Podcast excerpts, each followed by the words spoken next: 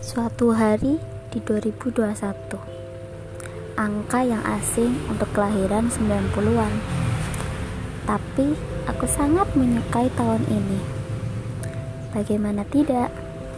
Di tahun ini seorang aku menemukannya Ia menemukan pemuda yang memberi makna cinta kasih sayang seperti lagu-lagu romantis di Spotify.